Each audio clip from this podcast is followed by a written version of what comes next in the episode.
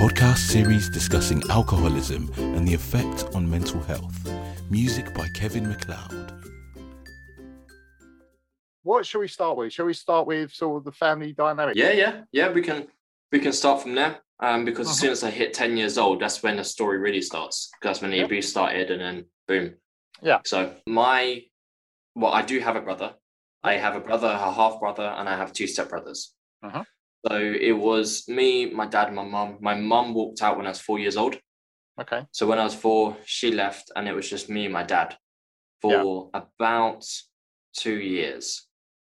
Then, as two years later, that's when he started to date somebody who then moved in.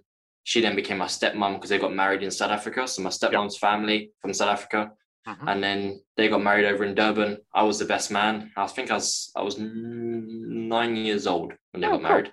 So born in West London. Yeah. I was born in in um, Queen Charlotte's Hospital, which isn't there anymore, uh, in good old Hammersmith. Oh, and yeah. then I went to uh, I went to I'm an actor, so I've been Really? an actor since Cool. child. Yeah, yeah. So I studied Mhm. acting at school, at college, university. So any any famous roles? Not yet, not yet. no, I I have a big theatre background. Yeah. and I've moved into TV and film over the last two years. I was on. This isn't act. Well, it's arguable whether it's acting or not. But I was on a dating show on MTV. Oh, Trust okay. me, there was some there was some acting from my part. I'll tell you that much. Um, then the then I was on Sky Crime, World's Most Evil Killers. I played a murderer. That was interesting. Yeah. Yeah. I played a murderer who who uh, adopts women, holds them at knife point, rapes them, and kills them. Um, Fabulous. just, just yeah, just a disclaimer that was acting. That wasn't real life, and Yeah. that was fun. Let, us go back to your childhood. Uh, what sort of age were you? I was 10 years old when when it started. I would go around. I had a very strong bond with my nan, so my dad's blood mum, and they lived about 15 minutes walk away from where we lived. So I'd go there quite often. I'd always go there with somebody though, whether it be my cousin who is 33 now, so she's four, five, six, seven years older than me, but she's practically my sister. Kind of Yeah. grew up together, and I'll go around there quite frequently. Now, my step granddad, so my nan's husband, we had a we had a relationship. He would take me down to the pub. He was a drink. They're both drinkers, both alcoholics. Yeah. He would take me down to the pub. He would buy me a diet coke and a bag of crisps whilst we played pool. He would drink his Guinness or his ales because he's Irish. Hmm. Loves his Guinness. And what we what we know that as is a form of well, to be honest, it's not a form of grooming if sexual abuse doesn't occur. It's just a relationship between a grandson and his granddad, right? Yeah.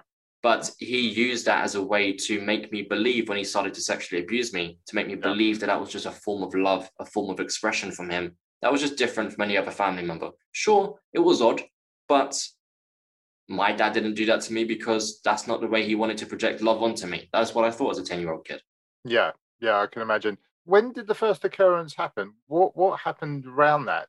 uh, I was this was most of the times it happened, not all of them. Most of the times that it happened, it was I would be sitting on his lap. He would ask me to sit on his lap whilst I was watching. I was ten year old sitting on his lap watching TV, and he would put his hand down my pants and he would just play with me.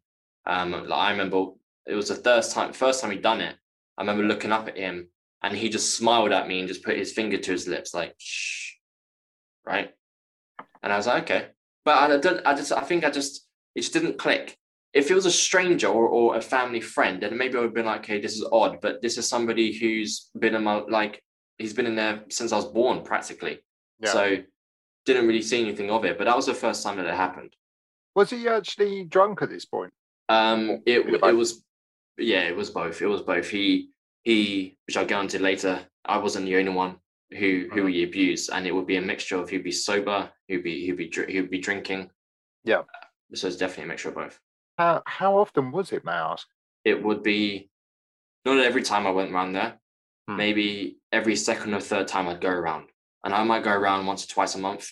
So Yeah. it happened over the course of about a year and a half, quite you know quite a few times, maybe ten to fifteen times or something. Did anyone sort of tweet that something wasn't right between you and your granddad, or was it? Uh, nobody guessed anything because there wasn't.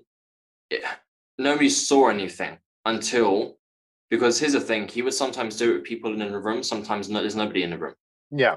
Now, on the the last time it happened, which is the reason why it stopped, it was in the living room. I was on his lap, but my mum, my stepmom, was sitting on the sofa opposite, and he had his arm over the sofa. He was smoking because he's a very big roll up cigarette smoker, and Yeah. his cigarette dropped onto the floor. My stepmom was like, "Why is he not picking it up? It's burning a hole into the carpet." And she looks up, and his hand was down my pants. Yeah. Right. And then she was like, "Geez, you know." And then Yeah. she she got out of the room. She called me out. She's trying to figure out what to do.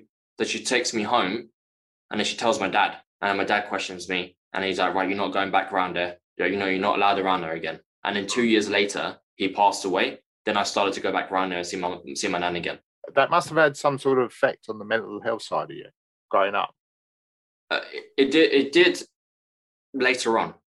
Yeah. So because I remember like when my dad found out about what happened, he said I can't go around there. I remember getting pissed at him, right? Wow. Because he wasn't letting me go around anymore. I, I didn't I lacked the emotion the um emotional maturity, I lacked the awareness around what it was. Yeah. 16 years ago, sexual abuse wasn't a thing on the news. It No, wasn't in the papers. Yeah. So I had no idea. I, thought my dad was being an idiot and just being a strict parent, right?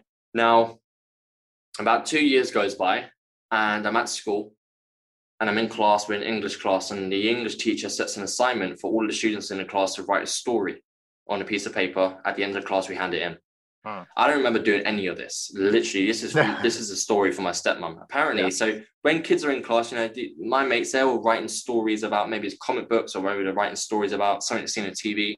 Perry Power here writes a story around about his sex grand uh, his gr- step granddad sexually abusing him, right? Wow. And I hand it in as if it was nothing, right? wow. So then, so then the school contacts my parents. My dad goes ape shit because when, when my dad found out originally, so when my stepmom went home, my dad told me to keep it a secret. Goes, don't go and tell anybody. Keep a lid on it, right? Yeah. He just didn't want me telling anybody because he didn't want a black cloud over the family name.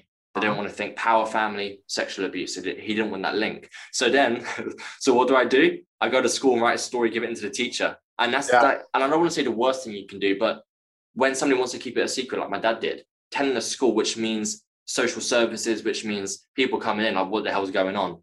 Basically, what they end up doing was assigning me to a school counselor. So I had a therapist all throughout school that I saw every Yeah. single week. Some weekends I saw her on a weekend.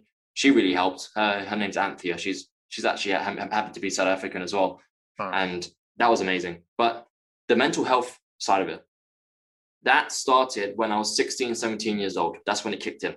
That's because growing up in London, I was a virgin. I didn't know how to talk to girls and I was shy. Yeah. I was very, very introverted. I, I didn't have many guy mates because I, I wasn't confident enough to to to be this Yeah, lad yeah, around, you know what I that's it. mean? I was very, very much in my shell. And I remember my nan passed away. So my dad and his sister sold the nan's house. They split the money half and half. And then with the, with the money that my parents got, they're like, well, we're going to move out of London and move to Bracknell in Berkshire to get Yeah. a house for that money. Sure. If, you, if you're in London, you, you know, Yeah, that's it. basically. Yeah. Right. So we moved out to Berkshire. Now I remember, I was like, okay, I'm finishing the rest of my college because I, I used to go to Richmond College, right? Yeah. And I'm like, right, I moved to Bracknell College. It's like, so I'm going here. Nobody knows me. Because nobody knows me, I can. I'm an actor, create a character.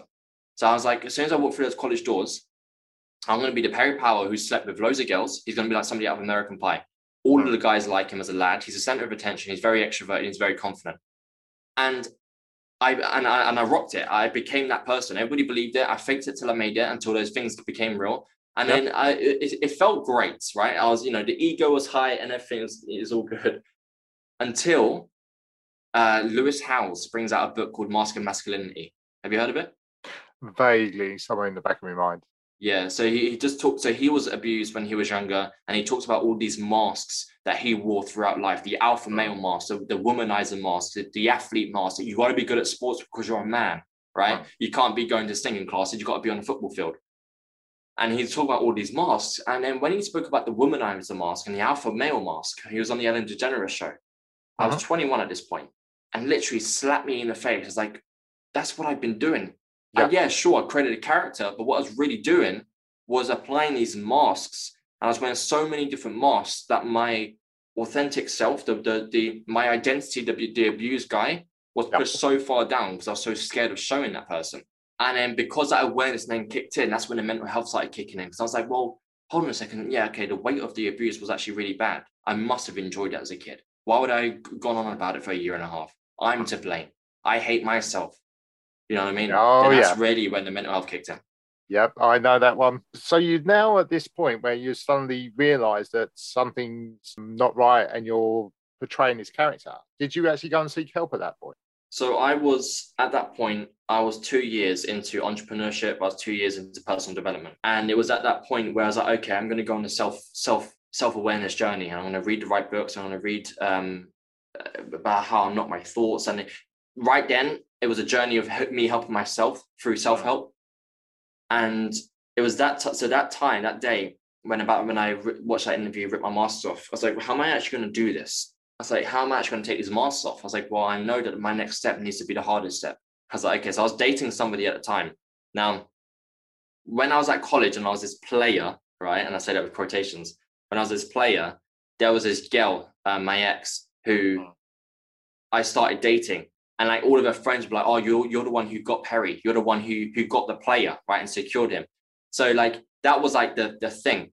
So Oh. then when I was like, right, I need to tell her when she gets back from work that that guy, that player that she secured was a fraud, right? I slept with one girl before her, right? Yeah. I was like, I need to, and that goes against all of my ego as a man. And I was like, I need to tell her and then tell her about my abuse. Just, anything else I want to put in there, right? And I, was- and I was fully preparing for her to walk away. 100% I was pre- pre- prepared for her that day to leave, right? It was about four years into the relationship. And, but the thing is, and I came to this realization recently, is that even though I thought that, I still went, uh, I still went forward with sharing that to her because and I say this a lot, the consequences of living in silence far outweigh the consequences of breaking the silence. And I just couldn't live in silence any longer. So I wanted to break it. So then I went out on that walk and then I told her. And that is a very, very key point is that a lot of people suffer in silence. How did your girlfriend sort of react to it, may I ask? She at first was very shocked, very like she just went silent. And I was like, here we go, here we go. Just say it, right?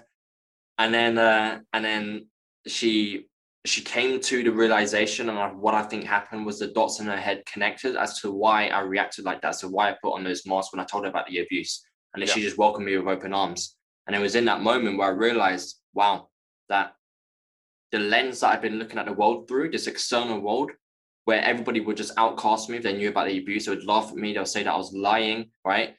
That that was just a reflection of my internal world. That isn't actually what was going on because her reaction shattered that illusion of this external world that I was viewing. Yeah. So then when that happened, like people say, like, did you just go on and start sharing, sharing, sharing straight after? I didn't because what I what I wanted to do then, I was like, okay, this is the first time in my life I've allowed myself to confront my story. I've broken my silence with one person. I want to now confront my story. I want to face the thoughts that are coming through. I want to own the thoughts, own the feelings, and see where I go with it. It was about a year after that, my dad told me to watch a film called Spotlight.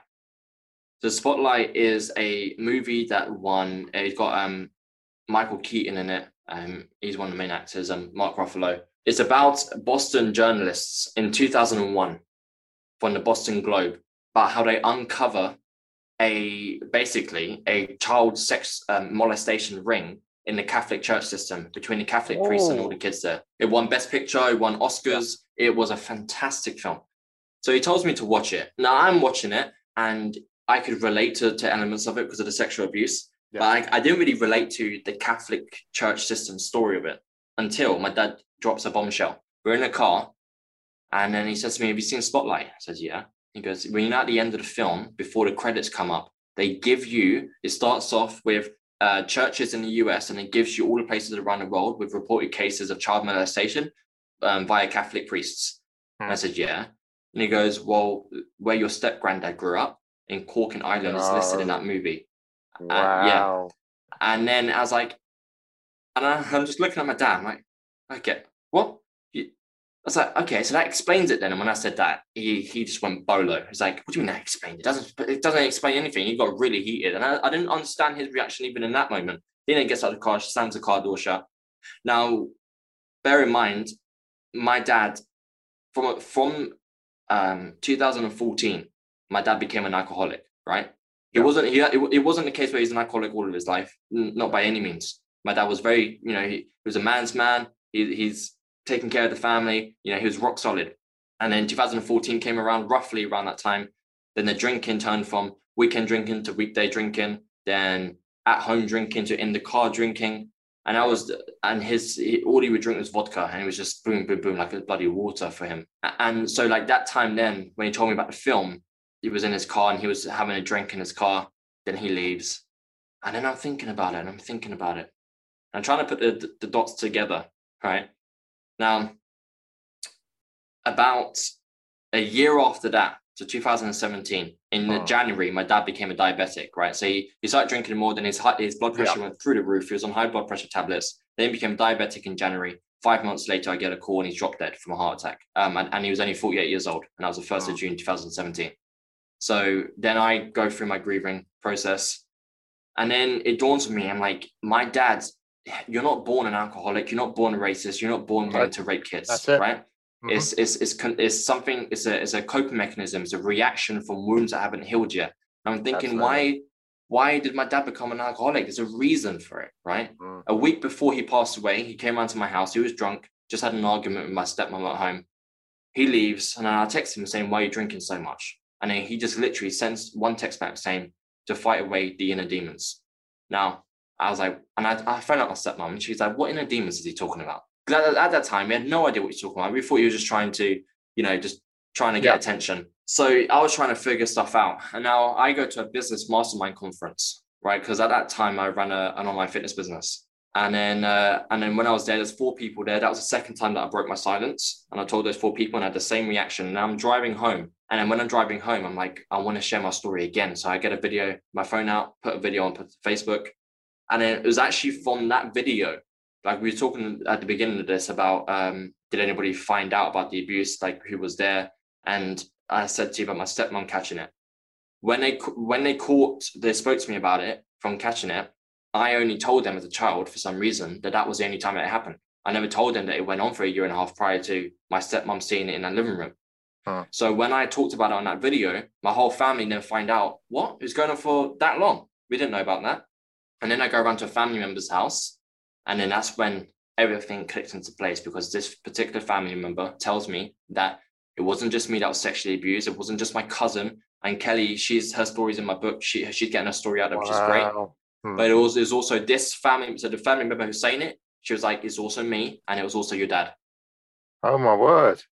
Yeah. So my dad grew up being sexually abused by him. He lived in silence, so that's why he told me to keep it a secret when I said to him that explains why he'd done that in the car when he talking about spotlight, his reaction then that explains that because I because when he heard that, I was saying, Oh, dad, that explains why you abused Eugen, didn't it? But my dad was living in hate, he was living in denial and, yeah. in a place of unforgiveness. And when I realized that, I was like, there is a big generational cycle of abuse here. When when did you actually sort of get to that point and think, actually, I'm going to tell my story, it's all right? That was when I found forgiveness. I remember after I put that video out, talking about my dad. A friend of mine watched it and he goes, "You're not, you, you haven't found forgiveness yet with your dad's death, have you?" And I said, "No." I said, I, I blame him for being an alcoholic. You know, we sent him to AA meetings. He went to the first one or two, lied about going to the rest, which makes sense because my dad, again, he's a very proud man. So him going to an AA meeting, what's that doing? That's him admitting to himself that he has a problem, right? You're talking about your, your mum earlier. That's admitting yeah. that you yeah. that you have a problem, and that's like suicide to them, right? Absolutely. Especially if he's a proud man he said to me, he goes, um, my mate who reached out to me, he goes, his dad passed away the year prior. And he goes, the way he got through that was through forgiveness. So he recommended me doing the same. So I found forgiveness towards myself, towards my dad. I was like, okay, that's a charm. I need to do the same thing for the abuse, right?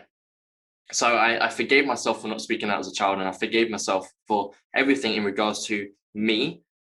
And I was like, but here's the thing, right? I was like, if I move forward and then I see a picture of him, or I get reminded of what happened, I won't be hating myself, but I'm still going to be hating him because I haven't forgiven him. Yeah. And I was like, but that's not, I'm not okay with that. Right. And I say to a lot of people, like, forgiving your abuser is not anything, it's nothing to do with them. It's everything to do with you because you're too beautiful, courageous, and amazing of a human being to still be held back by that person's chains.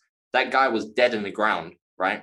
When I was 14 but he still had a hold over me. It's not letting him off the hook. It's not giving him get out jail free card. So I was like, I'm going to forgive him. Now, the way that I did forgive him, I was like, how can I forgive him? for me, and you know, this isn't like the, the perfect rule to find forgiveness, but it worked for me, and that was to find awareness in a story. So I asked questions um, uh, to my to my auntie, who used to be very close with my step uh, sisters, and she told me that while your step granddad with his brother grew up in Cork and Ireland, they went to an orphanage. And in this orphanage, the priests there would chain them up to the stairs, they would rape them, whip them. And that was part of the um part of the um what's the word like a uh, initiation punishment. sort of, yeah the initiation, yeah, the yeah. punishment, yeah, the culture. And then the two sisters, because there's there's five kids, but when the mum died, the oldest one didn't have to go into schooling. So the two brothers went to an orphanage run by the priests, all males one. Then the two sisters went to a female one run by nuns. And then the nuns used to physically abuse all of them. One of the women and one of the sisters, she's deaf in one ear because of how much she used to get beat across the side of her head because from the nuns. So when I understood all of this, I was like, makes sense. I said, my step granddad got sexually abused. He grew up, he lived in silence, and he inflicted the same pain onto him onto hmm. others. My dad was sexually abused growing up. He lived in silence. He didn't inflict the pain onto others, but he inflicted it onto himself. I'm like, I'm not fucking going down the same path.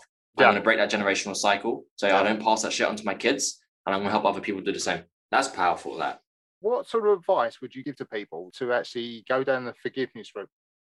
I mean, I, there's probably a whole host of things, but the two things coming to my mind there is one is trying to ask as many questions as you can and try to find out about that person's story. So that if we're gonna, for for exa- sake of conversation, the abuser, find out about the abuser's story. Whether that's whether you need to ask people that you know, ask people that you don't know that's connected, that's in the middle of both of you, but ask questions about that person's story, just so for a second you can try to understand as to why that person acted in the way that they acted. And then it's about, for me, it's about acknowledging the things that happened that would otherwise make you angry or like, how dare that person done that to me? But acknowledge it and then trace it back to, okay, well, they done that. So, for example, my step granddad abusing me, right? Okay, well, he abused me because he was abused and he has some huge wounds that were open and he took that out into me. And now I feel sorry for him. I feel bad for him because he never Yeah. got the help that he did. And uh, trying to, you know, finding that sympathy in that person, which is the hardest thing to do, right? And I get that for survivors. But trying to find that sympathy for that person, and like it takes me away from that person's hold. It's, it's almost as if like I'm looking down, and it sounds a bit weird, but it's like I'm looking like down on them, like "Oh, I'm, I'm so sorry that you went through that, rather than looking up at this abuser because you're still overpowering me. I'm mm. now taking myself away from that person, understanding it, and then just sympathizing. Like, I'm I'm so sorry, and then letting go. And then that's the last thing, letting go. Is so it's acknowledging, taking in the emotions, finding the awareness around that person's story, and then just letting go, and then keep on doing that, and then you won't have to let go uh, very soon because you've already done it. Have your family have they got to that stage yet? Uh, no, no, no. Just No, no. uh, yeah, no. My my one of my family members, whose name I haven't mentioned, she is she she won't say she is, but she is an alcoholic. She won't she won't get help. She still lives with her story, and and that's because there's blame there, and that's because she knew in her head if she were if she were to spoke out Yeah. about it and get him done. Then my dad wouldn't have been abused because she was the first person to be abused by him in our in our family. Ah, Because yeah. she kept a lid on it, Hmm. she has the blame. If I spoke out, not only would um, my dad not not have been done, but my cousin wouldn't have been done. I wouldn't have been done. So I know she sits with that blame, Hmm. and she puts that into into drink. yeah. My cousin, she's she's. I think a lot of the time she tries to not think about it. But something crazy happened though this weekend just gone. So I knew that with my story getting out there more and more and more into the media, I knew that there'd be a point where my step granddad's family, who we don't talk to for at least 16 years, we haven't spoken to them, would see it and reach out to me. And I would I was expecting the worst. Like, how dare you fucking talk about Yep. how dad like that or whatever something. At the beginning of this month, I get a message on Facebook. Hey Perry, um, you won't remember me, but I'm I'm your step granddad's insert um family role. And, and as soon as I read that, I was like, my everything just closed in, right? I didn't even read the rest of the message. I was like, no, come on, pick up the phone, pick up the phone. If it's the worst case, they want to sue you, if they want to do, do whatever they think they can, just take it. And I look at it and I'm like, just to let you know, our entire family, which is his family, our entire family supports your message and we back you because he abused all of them too. Wow. And he got away with it for that And long. he got away with it. Oh my God. we met up with two of the family members. They're both sisters. We met up with both of them. Me and my cousin Kelly. We met up with them in London. We yeah, we shared, we laughed, we cried. We spoke about all of the things. They were telling us about the orphanage that my step granddad grew up in, and they're telling us about the abuse that they sustained. Yeah. And about how they lived in silence, and they're just telling me to shout from the rooftops, and that's just a crazy development within the story. One last question. If you had any advice for anybody that's suffering, what would it be? It would be honestly, and this is everything that I stand for, and that's that's the movement of hashtag Break the Silence. The first thing I always say is to get a therapist. I Mhm. believe that every single person on the entire planet, right, whether they think they have problems or whether they think they don't have problems, should have a therapist. The stigma needs to be taken away from therapy. Everybody Yeah. should have one. It's like meditating when you're when you're frustrated, right? It's like you should meditate all the time so the frustration doesn't come. So that's the same thing with uh, with therapy. Now that aside, so yes, get therapy. That aside, that's that's like an obvious one. Uh, the other thing is breaking the silence. Now, I'm doing a TEDx talk on Saturday exactly around this. And the, the TEDx talk, the theme of it is around new angles. And it's about pe- when people living in silence and they think of break the silence, in, in their head, is to speak out. I'm breaking the silence. I'm going to speak out and tell somebody. Hmm. But that can force somebody to stay in silence because that is an that's Mount Everest that they've got to climb, right? And they just Hmm. can't do that as step one. So the awareness that I would like to bring for somebody who's suffering in silence is that all you need to do first is break the silence to yourself. Now, how do you do that? That can be journaling it. That could be it could be saying it, and this is saying it out loud, but you're saying it in the mirror to yourself, okay? Yeah. Because word has powerful um, words are very powerful. Um, and an- another one, it could be choreographing a dance, it could be clay um, molding, it could be knitting, could be hitting a punching bag. And these all sound very weird, but what you need to realize is that when you live in silence, you are locking your emotions into a closed box that are all trauma related from what happened. And it's all about expressing those emotions. Like another one I, I speak about quite often is, um, you know, when we see paintings, we see Mhm. paintings where it looks like the artist has just thrown paint Yeah. onto it. Yeah, right? yeah, And it'll have like a half a million price tag to it. You're like. Give me some- and do this, right? Yeah. Yeah. Yeah. But how do you not know that that artist just broke 18 years worth of silence? And her throwing that paint onto that canvas is possible because I, I know artists, I know artists that, that, that where that's happened. It's about breaking the silence to yourself. And then let step number five, 100 be you telling somebody else Yeah. instead of making that the first step. So, so we got um, my book. Now I run a I run a charity called We Rescue Kids. There's me and two other co-founders, and what we do is we provide therapy to child survivors of sexual abuse, and whoever wants to sponsor a child, they'll get uh, monthly updates from the therapist on how that child is doing over the course of 12 months. And my book called Breaking the Silence is split into three parts. So you've got part one is my story, Breaking My Silence. Part two of the book, there's 14 stories in there of other survivors of sexual abuse. Half of them are named, half of them are unnamed. Then the last page of part two says your story. So the person who's reading the book, they're living in silence, they grab a pen and they write their story into the book so they become the 15th survivor. Hmm. And then part three of the book is called Your Story, and it's the steps that you can take with questions and exercises to get bring you to the place of breaking the silence. So that book is on Amazon. It, uh, all profits of that book goes to the charity as too. Feel free to go and grab a copy. And what's it called again? Breaking the silence. Breaking the silence. That's it. Right, I really appreciate your help. It's very Yep. generous. Thank you for your time. Yeah, you're more than welcome. Have a great day, sir.